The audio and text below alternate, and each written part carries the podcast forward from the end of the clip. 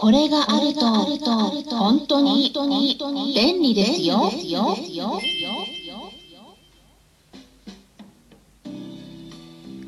こんにちは。サラホリスティックアニマルクリニックのホリスティック獣医サラです。本ラジオ番組ではペットの一般的な健康に関するお話だけでなく、ホリスティックケアや地球環境、そして私が日頃感じていることや気づきなども含めて様々な内容でイギリスからお届けしております。もう今年もあとわずかですね。まあ皆さんにとって今年はどんな年でしたか？飼い主さんとのやり取りを通じてまあ12月っていうこともありますしやっぱりまあ忙しい日々を送っている方が多いなぁと感じているところなんですけれども、まあ、その中でもお仕事をしている方もいらっしゃって、まあ、時々どういうふうにして時間のやりくりしているんですか？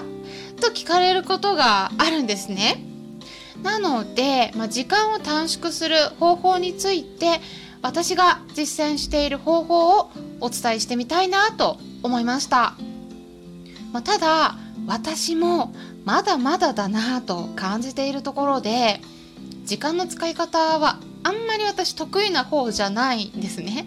なので、まあ、一応そういった方法があるんだなっていう感じで聞いてもらえればと思います。まあ私もまだね模索してるところがあるので、うん、もう少しいいやり方とか見つかりましたらそれもねその時に皆さんにシェアしていければと考えています。でまずですね最初にポイントを3つお伝えしたいと思います。まず1つ目としては優先順位を決めること。2つ目としてはタイマーを使うこと。3つ目としては可能であれば一度に2つ以上のことをやる。っていうことですね。どうですかね。はい。まずね1つ目からお話ししていければと思うんですけれども1日の中でこれだけは絶対にやり遂げようというものを決めます。特にリモートワークとかでパソコン作業している方多いと思うんですけれども結構ねやってしまいがちなのがニュースとか Twitter とか、まあ、インスタグラム何でもいいんですけれどもそういったものを読んだり見たりしているうちに時間を忘れてしまうんですね。で気づいたらなんかあっという間に時間が経ってしまったっていうことないですか？これね私もやってしまいがちなんで結構気をつけてることなんですけれども最初はなんか自分も発信したりとか、ま、他の人の内容に「いいね」をボタンクリックしたりとかしているんですけれどもね、うん、そのうちに情報集めもしていてまあそういう感覚でやって進めているとなんかねあっという間に時間が経ってしまっているので、まあ、優先順位やっぱね決めるようにしていて例えばですね、うん、これは一つの例なんですけれども今一番先にやらないといけないものを決めるんです。それが Twitter の投稿とかであれば、まあ、その次にノートそしてその次にアメブロその次に Facebook って感じでこう優先順位を順番決めるんですね。で頭の中で決めておいて投稿が一つ終了したら一旦画面を閉じるっていうことをしています。画面を閉じてしまえば気が散ることもなくなるので、まあ、そこで時間を浪費しなくて済むっていう感じです。まあこれね結構いいかなと思いますこの方法もね。で2つ目その次ね2つ目にもつながるんですけれどもこれをねタイマーを使ってやるんです。例えば15分以内に Twitter とノートの投稿を同時に終わらせるといった目標を自分の中で作ってタイマーをセットします。でその目標はやり遂げられてもやり遂げられなくてもどっちでも OK なんです自分で立てたものなのでそこにこだわる必要は全くなくて、まあ、例えば私の場合はあのツイッターの短い文章を作るにもね毎回ではないんですけれども時々やっぱ論文を読んでファクトチェック事実確認する必要があったりするので、まあ、そこで15分でね終わらない時があるんですね。まあ、その場合は15分設定にするんですけど、まあ、終わらなくて、まあ、なってしまうことがあります。まあ、なってしまったらまた新たにタイマー設定して、まあ、その時間内に終わらせようと努力することが大事で、まあ、そうやって目標を立てて集中してやろうとすることで結構効率よく仕事を進めることができるようになるので本当にすごくいいですよこれは。でねこれ実はですねあの仕事を持ってない方にもおすすめなんです。お家で家事をする際にも結構役立てられます。あの例えば料理とかお皿洗い洗濯物を干すとか、まあ、そういうのを合わせて全部で40分で終わらせるとこれ例ですけれどもね何分でもいいんですけれどもそんな風に決めてタイマー設定してやると結構できてしまうんですそうすると早めに家事を終わらせることができれば、まあ、あとは自分の自由な時間が持てますよねまあ例えば好きなドラマを見るのでもいいですし、まあ、本を読んだりとか何かこういろいろと自分のために使える時間ができるのでもうすごくいいです。でねこれ実はこのタイマーを使ったやり方はあの有名な脳科学者である茂木健一郎さんがおすすめしていた方法なんです。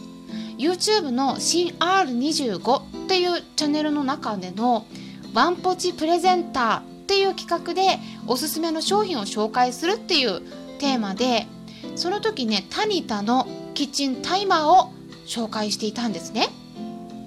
あのこのね YouTube 動画の URL も概要欄に載せておきますので興味のある方は是非見ていただければと思うんですけれどもね。なんと価格も572円ということなのでめっちゃくちゃ安いんですよね。どうですか？クリスマスプレゼントに。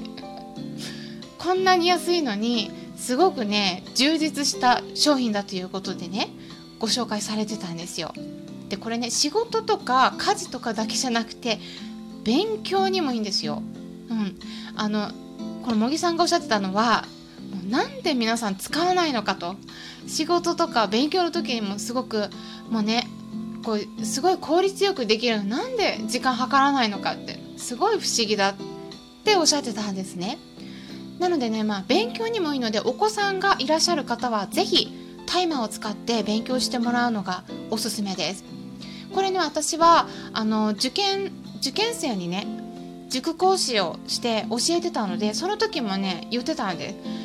例えば60分のテストを受ける場合も50分でできたらあと見直しできますよね。だからちょっと短めに設定するんです。50分とかでね、うん、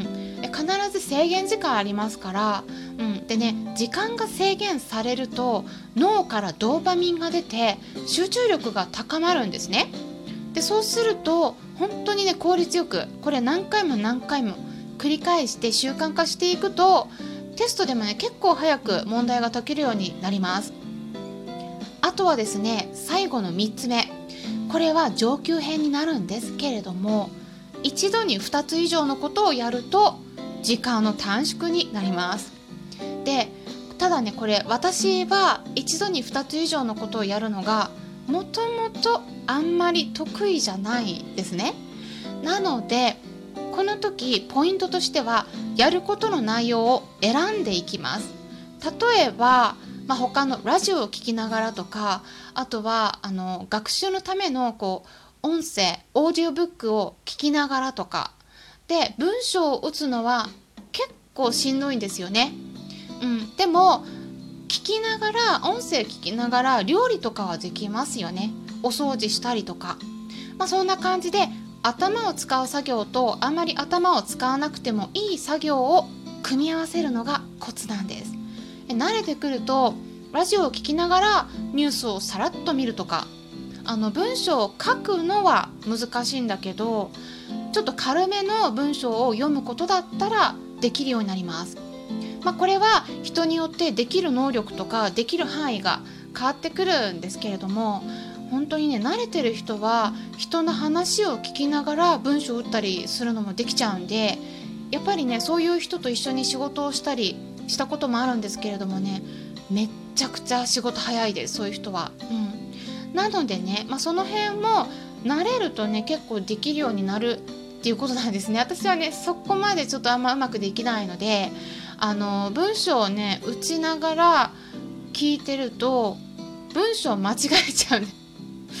だからあのちょっとねそこは注意かなとは思うんですけど皆さんはねできるかもしれないですよ、まあ、いろんな人それぞれこう長けた能力の分野がね変わってくるんで